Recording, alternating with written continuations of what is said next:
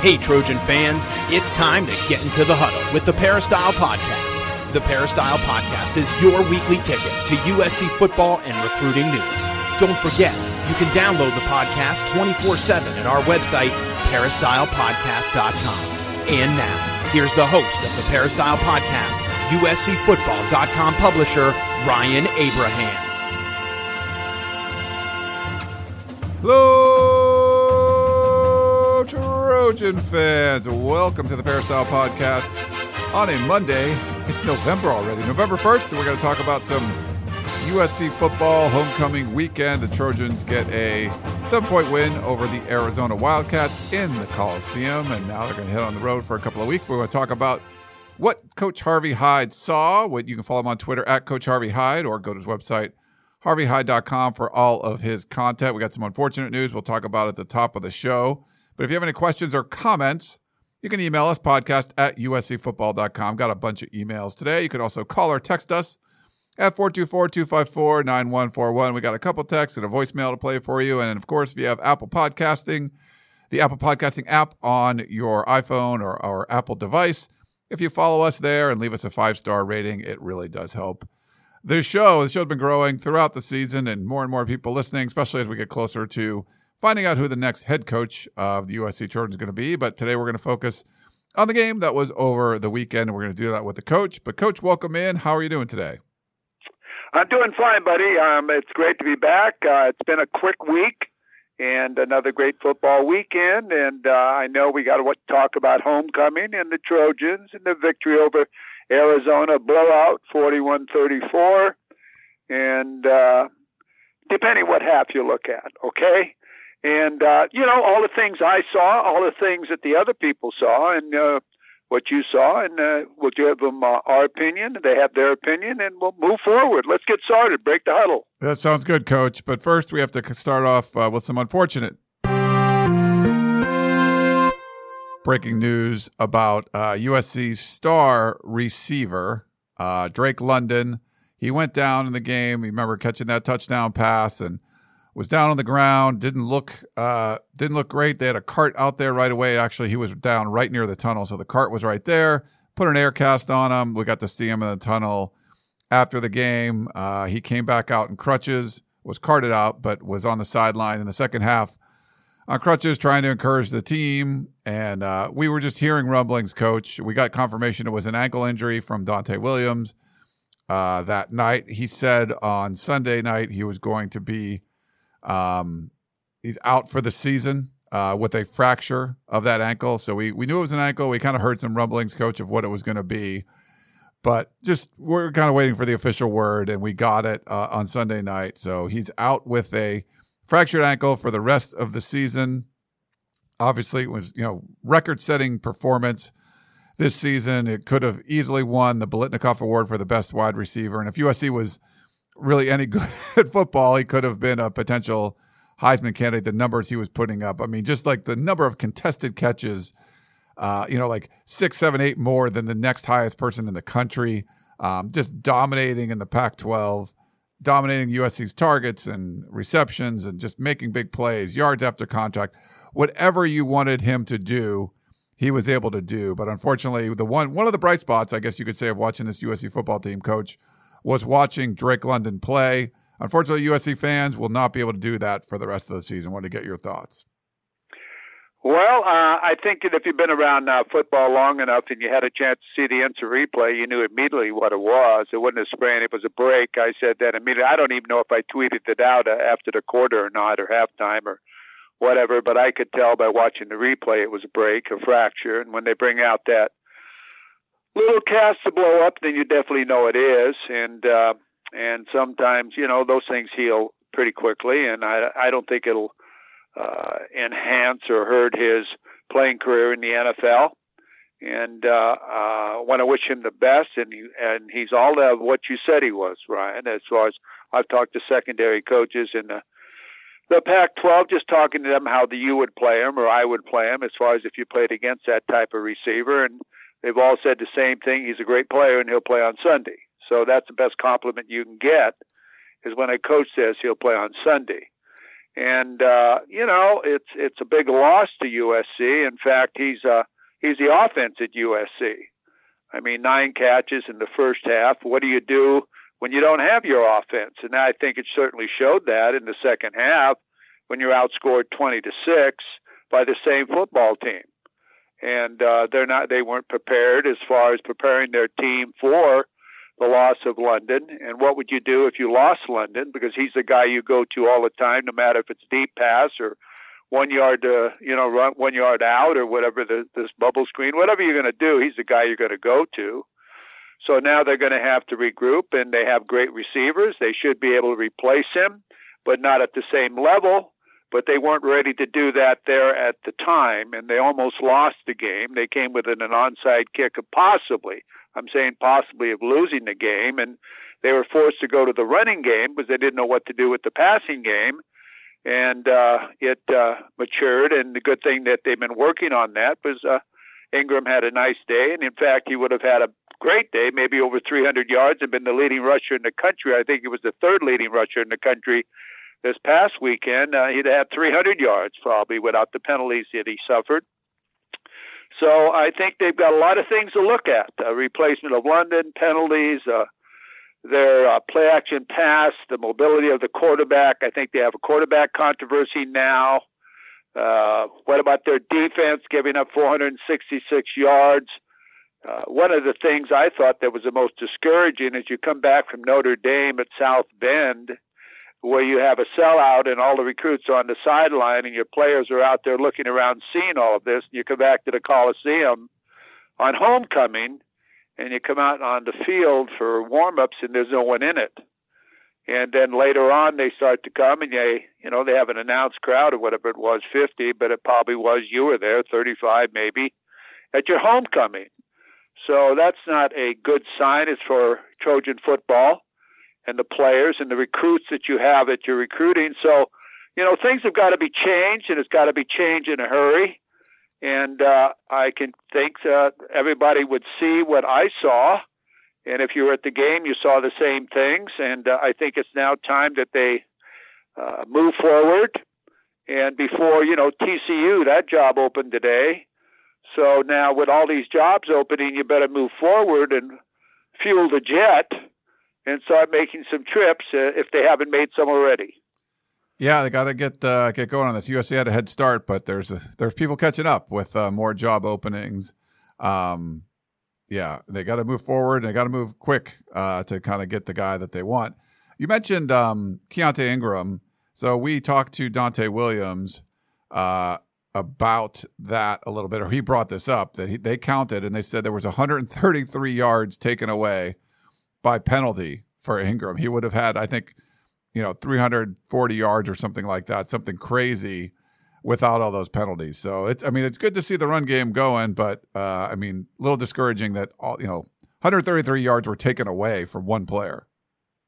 Well, it is, and uh, that is discouraging, and that's the penalty portion of it. But the thing too, are you losing your identity?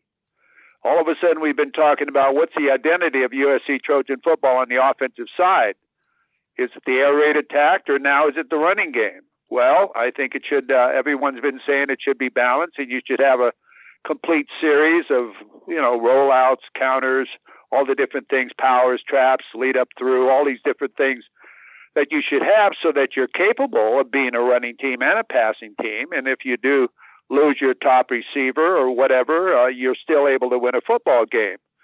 Fortunately, uh, Arizona wasn't as stout as what they could have been if they were another team and you were able to run the football, and they did a good job of doing that. And I think uh, you've got to give them credit for that. The back uh, and also the offensive line, as far as being able to win the football game in the trenches. Now, is that something that was a great accomplishment? I don't know. Arizona's not the best football team in the world, but you did prove something to yourself that the running game is important.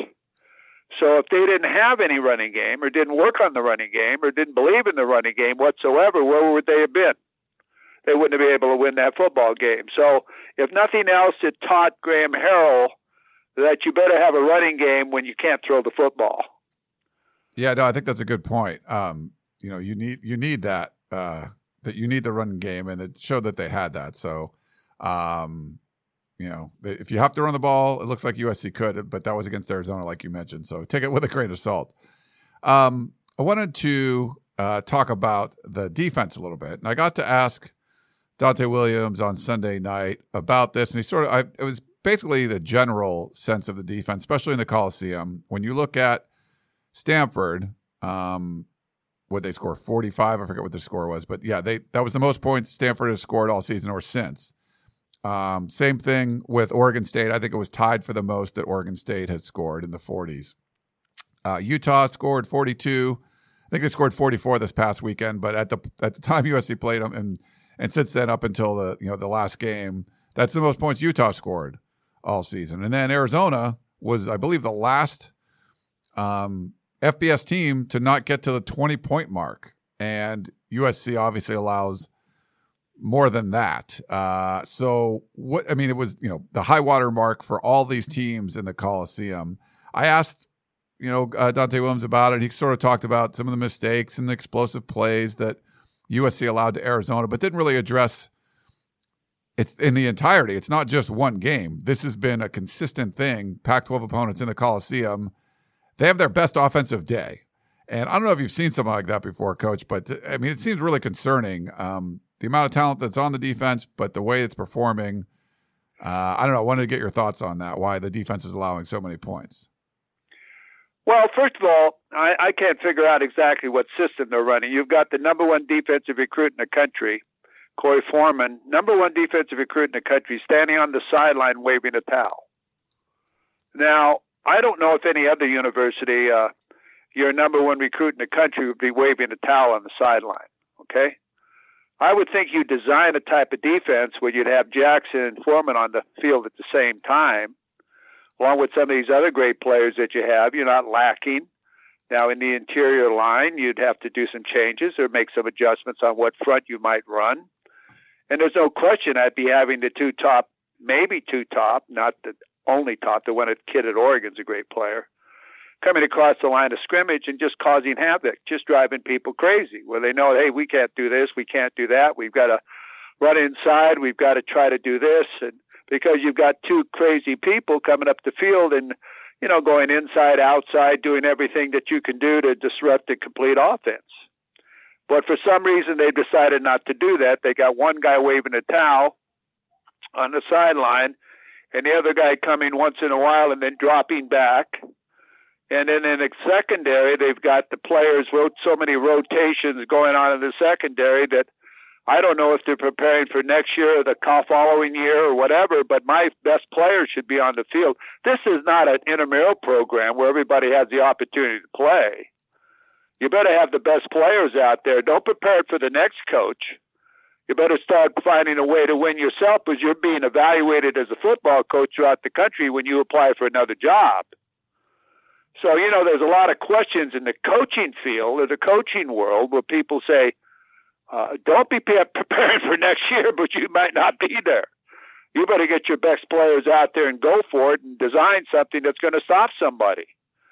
And of course, you know, this is something that, of course, I, I don't know what the schemes are, what they're trying to do. I see the same game, but all I know is I don't see the right players in the football game, and I see half the players that are on full scholarship doing cheerleader activities. Now, uh, to me, uh, I didn't go to USC to be a song girl. I went to USC to be a football player. And of course, it's important when players get into the game and coaches get into the game and you turn around and you're exciting. It's a big game and you stimulate the crowd and the band's going and everything else. The coach says the same thing.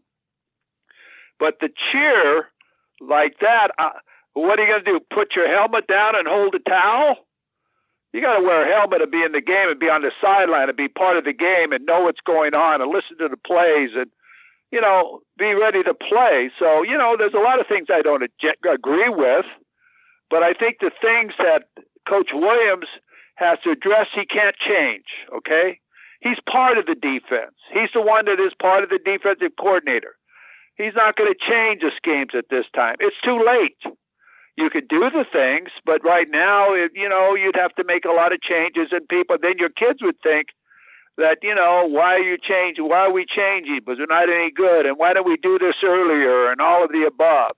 But they only practice about two days a week, so they can't put a new front end and this and that. But I know one thing that uh, that I see is they're not running the right schemes. They're playing too many players.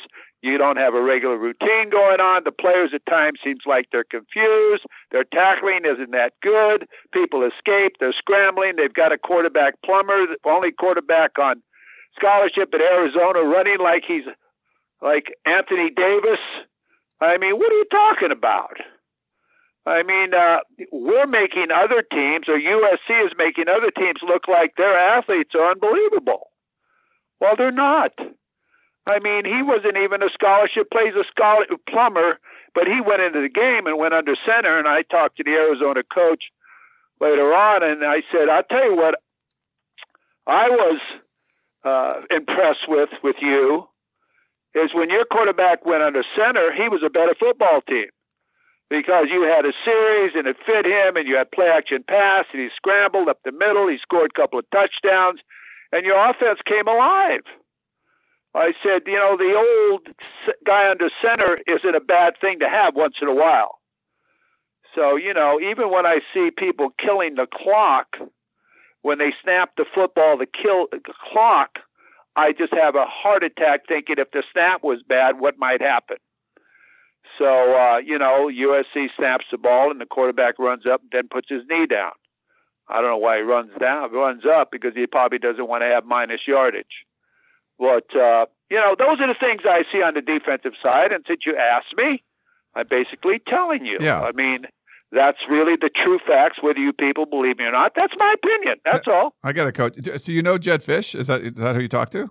I, I can't tell you who I talked oh, to. okay. All right. Well, that was, that was interesting. He's a he's a really interesting dude. So unfortunate there.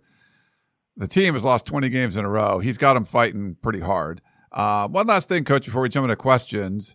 You mentioned this a little bit earlier, uh, the two quarterback system. So we heard from Donte Williams, Graham Harrell, Jackson Dart, Kedon Slovis after the game, and there, you know, a lot of there's some uncertainty of like when people were told. The the quarterbacks both said they learned on Friday night.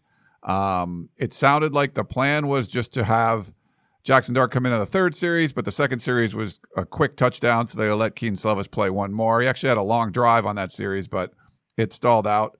Um, they didn't get any points on it. And then we saw Jackson Dart, but J- Dart came in in the fourth quarter when USC was only down seven. It was still a close game, but they said that that was just the plan. It was sort of just like a schedule, and it didn't really matter what was going on in the game.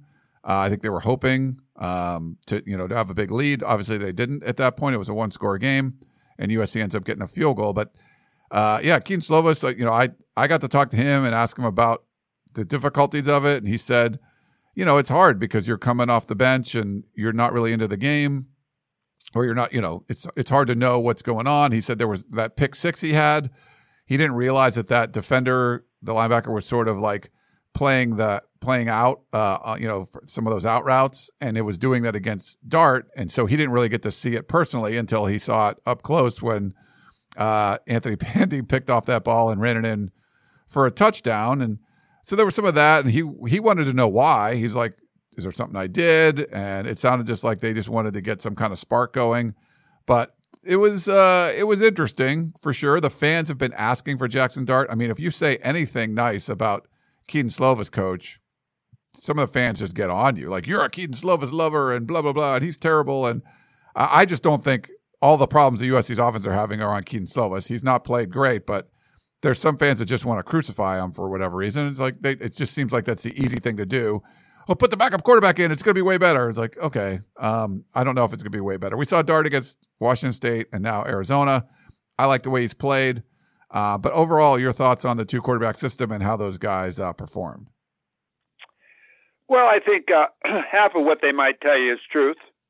Is the truth as far as not having a plan. I, I, if you tell me you don't have a plan, or there's no plan, or they did have a plan but they didn't follow their plan, then I don't know what's going. Uh, who's who's who's who's got the dog on the leash, or who's who's leading the dog, or who's making the calls on this type of thing.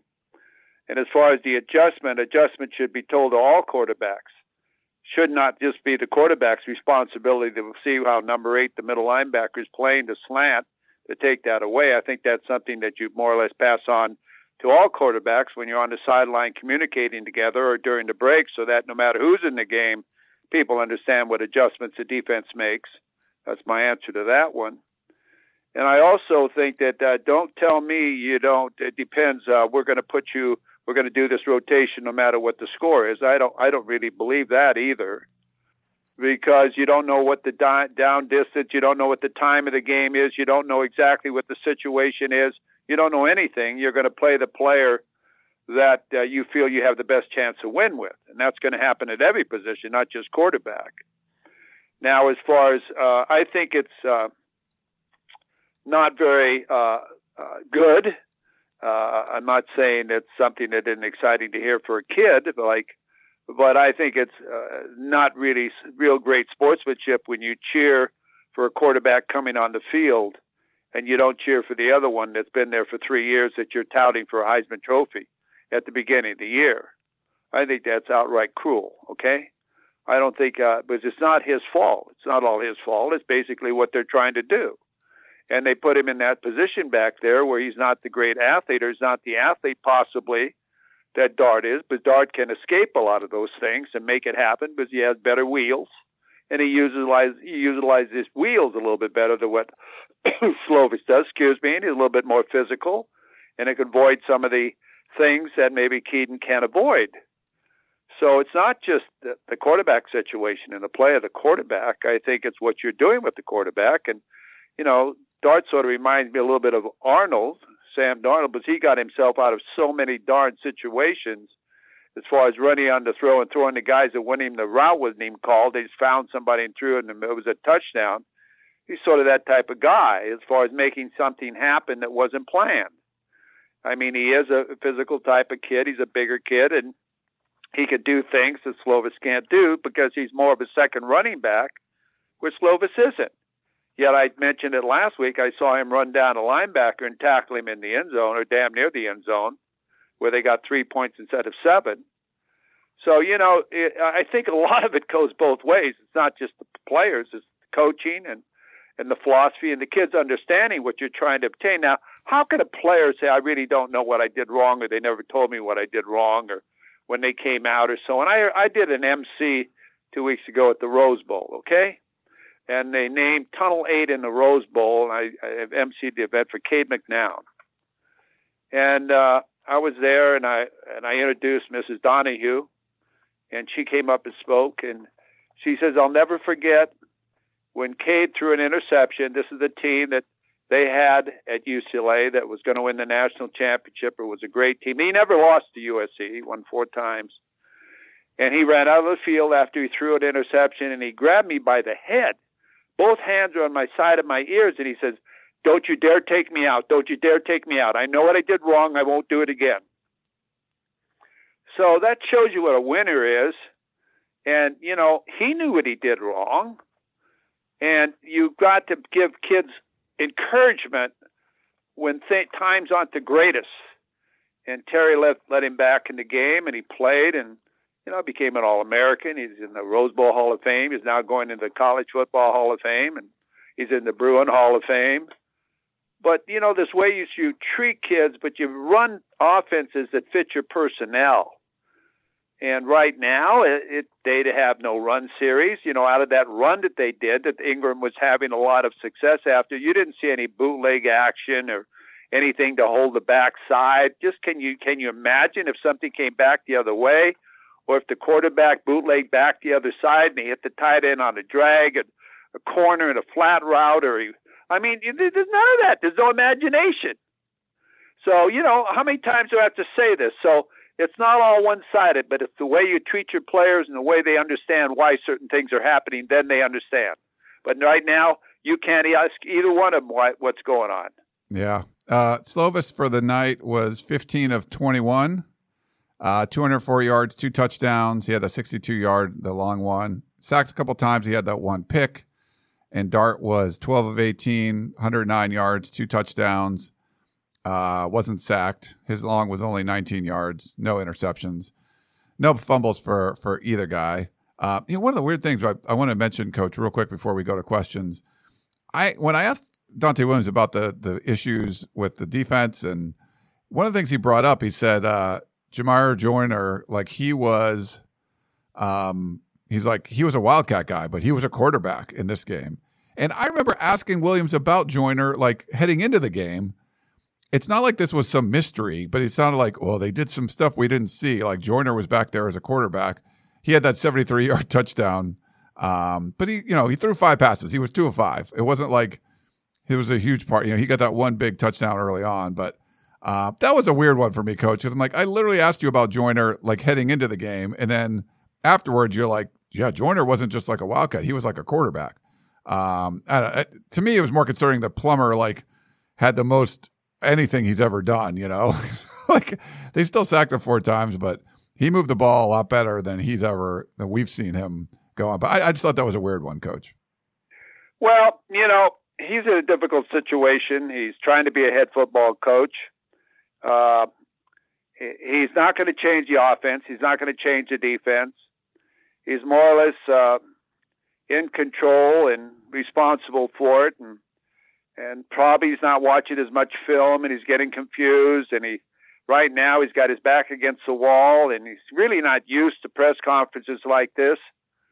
So he doesn't know what to say. I mean, I can see that happening. I mean, I really I want to stick up for the guy in that type of things because it's very difficult to say exactly what you're supposed to say in the proper way, answer the question, but say it where it's where it's understood in a way you want it understood and printed.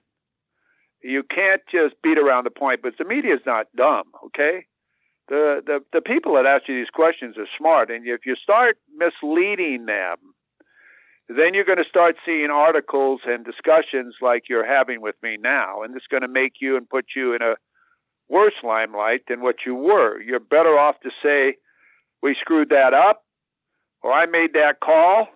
I won't make that call again, and we made a mistake there. It's my fault, not the kid's fault. Uh, what's next? What about the starting quarterback? Who's going to start? Well, I don't know who's going to start, but uh, I'll tell you what, you'll know when the game starts. uh, rather than to, you know, mislead you guys.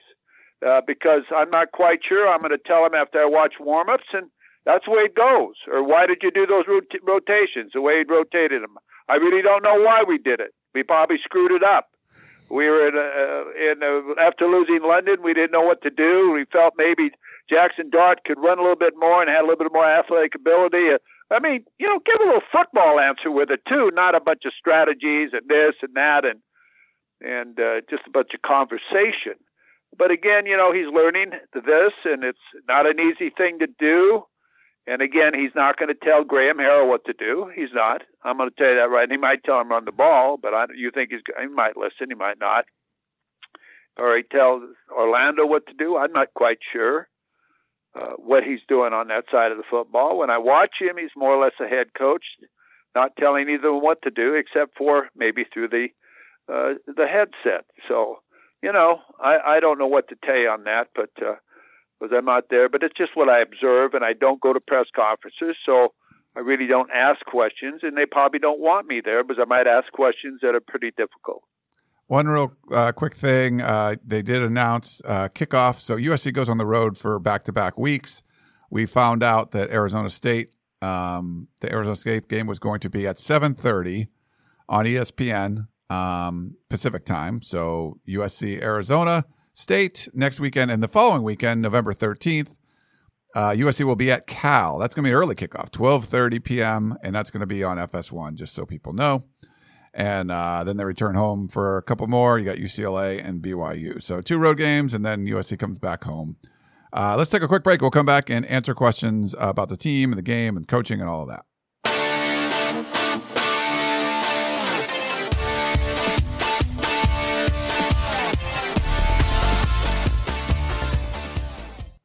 This episode is brought to you by Progressive Insurance. Whether you love true crime or comedy, celebrity interviews or news, you call the shots on what's in your podcast queue. And guess what? Now you can call them on your auto insurance too with the Name Your Price tool from Progressive. It works just the way it sounds. You tell Progressive how much you want to pay for car insurance, and they'll show you coverage options that fit your budget. Get your quote today at progressive.com to join the over 28 million drivers who trust Progressive. Progressive Casualty Insurance Company and Affiliates.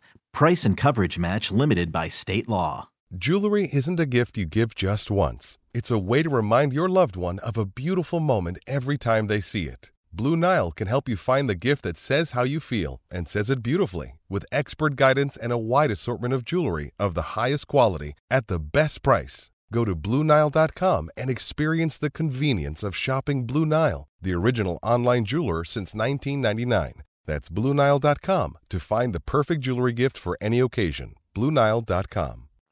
All right, we're back here on the Peristyle podcast. Uh, Coach, let's go to an email from our buddy Steve in Seattle. It says Ryan and Coach, thanks for all the hard work you do for us Trojan fans. I want nothing more than USC to return to greatness, but it makes me crazy to see Dart go on with that one eye black strip down his face. That's such a look at me, look at me move, and very untrojan tradition unified team like. The coaches shouldn't allow that looseness, no matter how strong his arm is.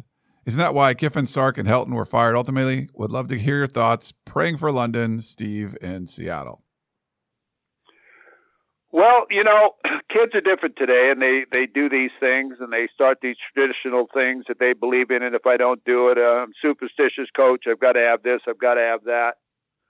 Uh, I mean, I've had my bouts with a lot of players on that. I mean, great players, Ickey Woods, Randall Cunningham, over things they wanted to do. But then again, I talk to them about their image and what they want to portray, and and out there, and what their responsibility is to the team, and like Terrell Davis. I had some things with him I had to tell him about.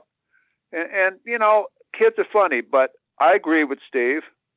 I, I think I'd have a heart to heart talk with him saying, you know, Jackson, uh, just, uh, just, just, you know, that I know it's Halloween tomorrow, okay? And I'd, he'd look at me and laugh. I know it's Halloween, but people know who you are, okay? It's Halloween, so that mask doesn't really work. So why don't we just do away with that if you want just to put the straight eye liners because it really was all designed for the sun and the glare. That's where it started for receivers and punt return guys and so on. But to smear it all over your face, really, it's not Halloween. And I think as a type of player you are and the person you are and what we want to represent here at USC, I would appreciate. I'd rather I would make it his idea that in your long run, in the overall program and your benefit, that it's best you don't do that. And uh, I think that he would understand that. Being a smart kid, he would understand that you have his best interest at heart, and he would do that. And I, if he didn't do that, then you know I'd say, you know, uh, I'm just, uh, you know, maybe you shouldn't play. And he'd look at me. I'd say, you got to be crazy. And I'd say, I don't know. I mean, I, I told one of my players, I'll give you an excuse. I'll give you an example. Randall Cunningham. I was on the bone, uh, bony or pony uh, shoe uh, board. Okay, when when Pony Shoes was part like Adidas and everything else, and and we were signed with Pony Shoes, and Randall told me he didn't like Pony Shoes. I said, really, well, what shoe? And he told me what shoe he liked. I said, well, you're going to wear a pony shoe, and if you don't wear a pony shoe, we're going to take the show you, shoe you have, and we're going to make it a pony shoe. And he, said, well, how are you going to do that? And I told him how we're going to do that. We're going to paint it up and put the stripe on it. We'll take the other team's shoe off, and you're going to wear a pony stripe. That's just the way it's going to be. Oh well, man. I, you know, you always I say, hey, Randall, grow up. Just grow up. This isn't a beach party, okay? We've got a program. Grow up. I'm going to let you wear your shoe, but we're going to spat it out and make it where it looks like the way it's supposed to be on national television. Why in the hell do you think that Pony sponsors it because we have our players wear it, and I wear a shirt that says Pony on it with their uh, with their insignia, insignia. So grow up. I just told him like that. Grow up, and all of a sudden everything was fine. But sometimes you have to tell kids, you know, we're not in a sandbox any longer. You're not on the swings any longer. It's time now to, you know, graduate and go to the next level. So sometimes a, a head coach to has to, you know, tell them sometimes like your parent tells your kid you're not going to play in the street anymore. And I think this is the way you got to handle that. I really, in the best interest of the player. Yeah, coach. All right. Um, yeah, I don't, I don't have an issue with the. It's kind of cool looking, but whatever. I mean, I, I get it. Like, well, you don't, you don't have an issue with it because you don't know the whole background on it. What if they, what if they all decided to have their own look? Yeah. All of them. Now, tell me, what would that look like? look like a circus, wouldn't it? I Why mean, if they they're just- wearing why don't we different- wear clown, why don't we wear clown uniforms? I mean, they're it's a helmet. You got a helmet over their face, so like if they're gonna, Well, you know, but it's the point of being a team. You ever heard of being a team? Everybody looking the same and doing the same thing? yeah. I mean, No, just think about that. I get it. I mean, I think there's. I think for the if you want to you want to look at them, and if I look at the team, I don't look at Jackson Dart from his uniform and like, okay, he looks different. Just when he takes. I do. You don't notice that some socks, or some guys have one sock high, one sock low, or D- Drake London has his socks real low and the other socks are up high. You don't notice that stuff? Well, I yeah, I do. I Tell me the truth. Tell I'm me good the with truth. no. I don't notice that, but I I would be good with that. That they should all do the same thing, unless it's Drake London. He can do whatever the hell he wants. But No, I um, don't buy that either. if it's something under his helmet, I'm like, he's uh, your you know, can, he's your captain. He's your captain. He's playing for the Trojan. He's going to be a Biletnikoff winner. He's going to be a first round draft choice. You want endorsements. You want people that love that kid. They already love him, but you're doing it for his best interest. Yeah. It's all all about me. It's about us. And I disagree with you. You know why? It's just our opinion. I like it. That's all. I like a coach. You got your opinion. I Yeah. got my opinion. Okay, maybe I'm a little bit too old school. You know. It's all right, But, coach. uh, That's why we got you on. Uh, we want we want the different opinions. Uh, Hey, sir, we got a lot of old time listeners. we do. Uh, Sir Eric of Troy texted in. He said, Coach Hyde, I heard you say the coaches would not just be mailing in their performances because they are now essentially auditioning for other jobs. Well, if that's true, Todd Orlando must be planning to apply at a dairy farm because his defensive scheme has more, has more holes in it than a pound of Swiss cheese. Did Helton get fired? Uh, have any effect on his coaching? Personally, I don't see how, but I'll yield to your expert answer. Thanks, Coach uh, from Sir of Troy. well, I don't think Helton's firing has helped the team any. I don't think they're playing any better than if he'd have been the head football coach. Uh, I'll be honest with you there. I think they're the same team. Uh, maybe the secondary would have been playing better because Donte would have still been the secondary coach. Uh, I don't know if the record, what the record would have been, but uh, I think that the kids liked him, and I think they played for him. I think the public liked him. I think that the controversy out there was, you know, make a change, make a change, make a change. I think the timing of the change was wrong. Uh, everybody would have been talking about who's the next coach is going to be, who's the next coach is going to be, or whatever. But uh, you know, I don't think the team's any better. Or the, I think that the defense probably been a, little bit better because the secondary may have played a little bit better. But uh, no, it's hard to tell those and make those type of, uh, you know, saying would they been better, would they not been as good, or whatever. But uh, that's what happened. That's the way it is, and I think the best way to do it is play this season out, play for your pride. When you're in this type of situation, what you tell your kids and you tell your coaches, guys, we're playing for pride. There's nobody else that cares about us more than ourselves. Let's don't embarrass ourselves. Let's go out with style, okay? I might not be your coach next year, whatever. You may transfer, whatever it is. You got to do what's best for you, but let's go out in style. Let's hit people. Let's play. Let's tackle. Let's play for ourselves. We don't care if there's anybody in the on in the stands. Let's go out and get it done. Let's surprise the world. At least feel good about ourselves when we come in after the game and we're together. We're flying home. We're all together. We're all part of this. If the if the ship goes down, let's go down together. And and that's what I would be selling the entire time for this type of football team. It's a very difficult situation for these kids and these coaches. People don't realize that it is a very difficult situation when these coaches go home and they meet their wives and see their wives and their kids and their kids said, "Daddy, you guys lost. You got fired." Hey, when I go to school, people say you're going to get fired. Hey, don't think these kids don't hear that everywhere. So it's a difficult situation. So you got to unite under these type of situations and play for pride. That's what I used to say. All right, we got a voicemail for you, Coach. Here you go. Coach Hyde, why does this team continue to have players lose their helmets every week and then have to sit out of play? I don't see other teams having this problem on such a frequent basis. Thanks for your opinions and insights on this podcast. Stephen PA. All right, he's talking about not wearing their helmets, leaving them around. No, the when they come off. So helmets keep coming off during the uh, during oh, the game. Oh, yeah, okay, okay. London's came off twice during the game, and uh, who was it? The one player's helmet came off. I saw a game. What what game was that where it came off? They didn't count the touchdown.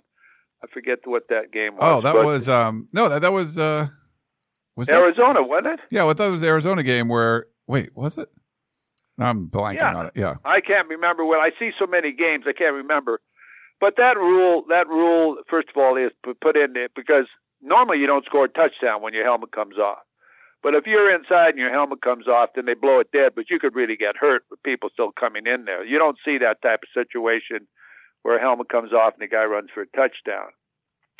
But uh, I, I, that is very suspicious to me. If they have enough air in their helmets, because these guys, if you watch the pros, the pros just lift up the face mask and the helmet comes off. Because they don't. You normally a helmet, you're supposed to pull it open a little bit, pull it down where it's tight and snug on your head. But when it pops off that easily, I worry about the amount of air that you have in the helmet as far as it fitting properly. That's my answer. I don't know what it is, and again, it depends on if it's pulled off or whatever might happen.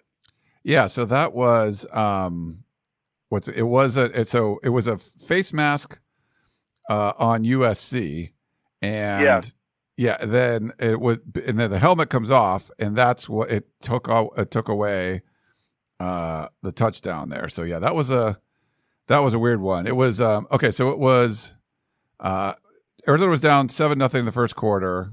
Um and oh let's see. Oh wait. So there was that okay, it's in the touchdown pass. Uh crap. Okay, I forget exactly when it happened. Forget yes. it, but that's right. Everybody saw it. They know what. Yes, they know what it's talking about. Okay, cool. So, um, yeah, that was a that was definitely a weird one. Let's see. We got a question uh, from Stephen Los Angeles. He said, "I enjoy your candid insight about USC football. Can you help explain to the Peristyle podcast audience and me what is the definition of a Jackson Dart package for this offense? It seems to me that if Dart runs the same offense as Slovis." Which he appeared to do against Arizona, then it's not a dart package. You might as well call it a sitting duck package. Um, that's Stephen Los Angeles. Yeah, and then we heard there would be dart package stuff. This was j- basically just a rotation. There wasn't this wasn't a package. They didn't come in at a goal line. It wasn't situational. It was you get a couple series, I get a couple series. So it was definitely different than a package. No, I agree with you. It's the same offense, and I explained that to you earlier. That uh, he's got better wheels and he could avoid things a little bit uh, easier, and uh, you know he's a little bigger and a little more of a physical type of kid, so he's got a better chance when you're a target. And right now, currently with the offense, uh, the quarterback's a target. They don't move the pocket. They don't do any move. They don't do anything. Uh, they just let him stand back there. He hands the ball off. There's no fake off the fake when the quarterback hands it off to the running back. There's nothing to hold the backside or play action pass off of it. And, you know, it's just, you're a target. I always know where you're going to be. And in fact, I'm not even going to play you for the run. Okay. I'm going to leave you alone. There's no reason to even play you. I'd forget you even if you did uh, uh, run a fake out there because uh, you're not going to carry it. Let's see. Let's go to uh, Ray. He says, My fear during the last couple of weeks was that the, the London kid would get hurt, and no surprise that he did. Let's hope the injury heals up and his pro career won't be in jeopardy. Certainly understand the use of a two quarterback system, but I assume Slovis is a junior and he will be done with football. He may have to have been an excellent quarterback under a good offensive. He may have been an excellent quarterback under a good offensive coordinator. Wherever the, the head coach is next year has enough film on both quarterbacks to make a sound choice for the starting job. Let's hope Harrell gets a high school job next year. Enough of his offense. Defensively, Orlando has to go. He can't scheme the defense to stop a 0 and 6, 0 and 7 team. They almost got caught. Unbelievable. Let's let the new coach clean house. Let's get some quality, qualified teachers, and finally the rid of get rid of all the quote uh, wannabe people on the sidelines. So, what much of a question? Ray just had a few statements there. Well, I agree with you on a lot of that. There's a lot of wannabes. If you watch when there's timeouts and certain things happening during the game, I see guys on the field out on the field that they have no reason to be on the field. I don't know what they're out there doing, front office people or whatever. They they should be out of the way. Let the doctor work. He's doing surgery. Quit bugging the players, the patients, and let's get it done. It's like a we studied for a test all week. Now we're in the classroom. You don't see a lot of commotion in the classroom when the people are taking tests. Well, we want to pass this test and get an A. That means we win. So the most of the people that are in there are wannabes, want to be seen and so on, want to be on television. And, uh, you know, I'd keep them back out of the way. And I don't know how strong USC enforces that or if they let boosters go in there because they're high donors. And sometimes I can see that too. Don't get me wrong. But I think that there's a certain area that people should stand and it should be enforced. And if there's anybody on the sideline near the players, I think it should be players of the past that the players look at and when they look at it and say, "Hey, son, let's play up to our ability." Okay, this is what USC is all about. And I think sometimes these players and these people forget what USC is all about when they look back then they see a Ron Yary or Brad Budde or these type of players standing behind them and they look at them and they say these guys can still play. My goodness. Yeah. Uh, let's see. We got a couple more for you, Coach. Um, this is a text message from Renee in Belmont Heights. Um, says, "Hello, Peristyle. So Ryan doesn't care what kind of head coach USC gets, such as defensive or offensive, but for the sake of conversation, which style of offensive and defensive schemes should or would you like to see USC run, like a pro style four three three four? Uh, thanks, Renee from Belmont Heights. And quickly for me, Renee, I I don't mind. I don't care about any of that. I mean, you want a good scheme, but it's about the play, person you hire, and that's if you hire someone that likes running pro style offenses, he's the best coach for USC. Then run a pro style offense. If you hire someone that's running like the run and shoot or whatever, and that's what he does, and you think he's going to be the best coach for USC, you run that. You don't hire a run and shoot guy and say we're running the pro style. So to me, it's just more about the coordinators, everyone, the guy you're hiring. What's their specialty? You're hiring someone that has a specialty, and that's what you end up utilizing. That's what I want to see. So I don't say, well, I want to hire someone that only runs the pro style because I feel like I'm limiting um, you know, what my choices are. You might maybe the best job, the best coach for USC is running a pro style offense. But if you find a great one that's running something different, I would hire that guy if you think he's the best candidate, no matter what he's running. But I don't know. What do you think, Coach? Well, you hire the guy that knows what he's doing and what offense is the best that he can master with the personnel that fits the competition of, of what you're going to uh, face. Like I see the other day, they offered a, a, a lineman. You know, well, you know that's great, but is that lineman going to beat uh, uh, LSU? Is that lineman going to beat Notre Dame? Whatever, you know. I think it's important that I I told you this. I I, I never recruited a player that uh, my best opponent wasn't recruiting. My top opponent. Why? I'm not going to be able to beat him. So what am I going to try to outcoach somebody? Are you kidding me? Outcoach somebody? I respect that guy's coaching ability, so I'm going to respect his coaching ability, but I got to have some X's as big as his O's. So you hire someone that knows the system that best fits your personnel, your conference, your image, and what I know. And my coordinators come in that know more than I do in that area. That's why I hired them because I understand they're going to run my stuff, and I know what they've run. Believe me, or they wouldn't be there, or they came with me as far as from uh, where I was at, because I'm going to have to teach enough people a lot of things that they that they need to learn, and I can't teach everybody everything. So I've got to be able to come in and teach the people that need to be taught, but I've got to have guys that have seen the lights on before, that have been coordinators in big programs, that have been head coaches in big programs, that uh, when they walk in the stadium, they don't look around at the stadium like the kids do. They've already been there and they know what can happen in that stadium if they don't play well. Yeah.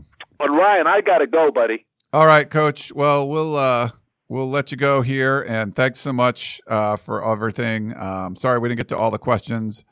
Uh, but wanted to let everyone know we'll be back this week with a couple more shows, so we'll try to get to your questions uh, then. But, Coach, thanks again, and we will talk to you next time. Good, Ryan. I just want to pass out one thing. On November the 19th, we're having a, pa- a passing at quarterback club, uh, a USC UCLA sort of banquet. Uh, get ready to get fired up. I'm going to MC it. We've got some special people. Uh, ben uh, uh Bolch from the uh, uh, from the Times and uh, Ryan Kartje from the Times, both beat writers. We're going to uh, be having sort of a, a question answer. I'm going to interview them. It's going to be a lot of fun. It's the University Club in Pasadena. 25 bucks for a great lunch, and uh, you can go to Pasadena Quarterback, PasadenaQuarterbacks.org, or go to my website and you can see that harveyhyde.com, and you'll be able to see that event on how you can sign up for it. it's going to be a lot of fun, and uh, we've got some special things going on. So, Ryan, I appreciate you letting me say that. I didn't ask you before I said it, so don't edit it out. Oh yes, I'm already going to edit it out, Coach. No, no problem. Yeah, make sure you go check that out. Big one before USC UCLA. All right, that's the coach Harvey Hyde. I'm Ryan Abraham. Thanks so much for tuning in to the Peristyle Podcast. Hope you enjoy the show, and we will talk to you next time. You've been listening to the Peristyle Podcast, presented by USCFootball.com. Be sure to tune in next week for the latest news on Trojan football and recruiting. Don't forget, you can automatically download the podcast directly to your smartphone or tablet for free. Just click the iTunes link on peristylepodcast.com or search for Peristyle Podcast at the iTunes Music Store.